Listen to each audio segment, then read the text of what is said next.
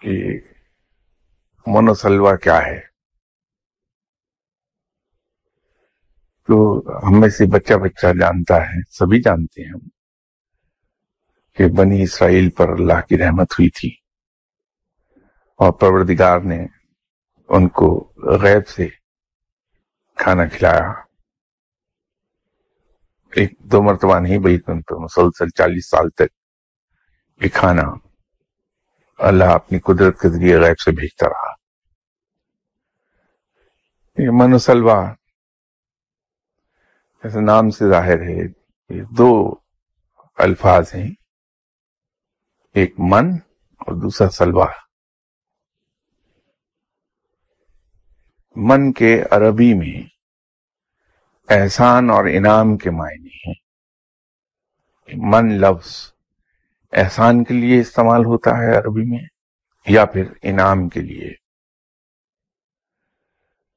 اور سلوا در حقیقت ایک پرندہ جو بٹیر سے بہت مشابہ ہے، اس کا نام ہے۔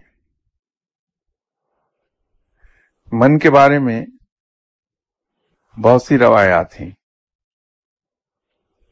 کہا ہی جاتا ہے کہ یہ ایک طرح کا پودا ہے جو صحرائے سینا میں، سنائے ڈیزرٹ میں ملتا ہے اور کافی کثرت سے ہوتا ہے۔ ٹمارکس اس کا نام ہے۔ اس پر ایک کیڑا پلتا ہے، کوکس۔ وہ کیڑا اس پودے کی سٹیم میں سوراخ کرتا ہے۔ اس سوراخ میں سے ایک طرح کی گوند نکلتی ہے۔ جو انتہائی میٹھی ہوتی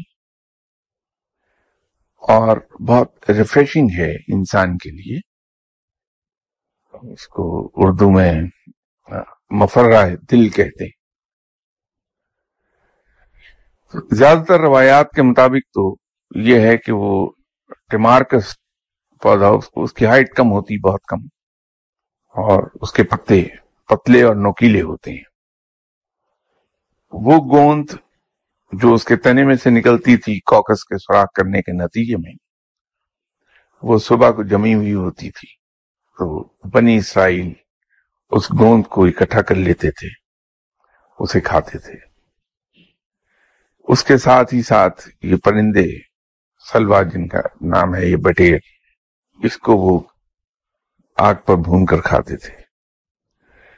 اس سے پروٹینز اور فیٹس جو انسان کو زندہ رکھنے کے لیے ضروری ہیں، بنی اسرائیل کو میسر آ جاتی تھی اور اس سے انہیں گلوکوز یا شوگر ملتی تھی انرجی کو برقرار رکھنے کے لیے۔ تو اس طرح وہ اپنی زندگی گزارتے رہے۔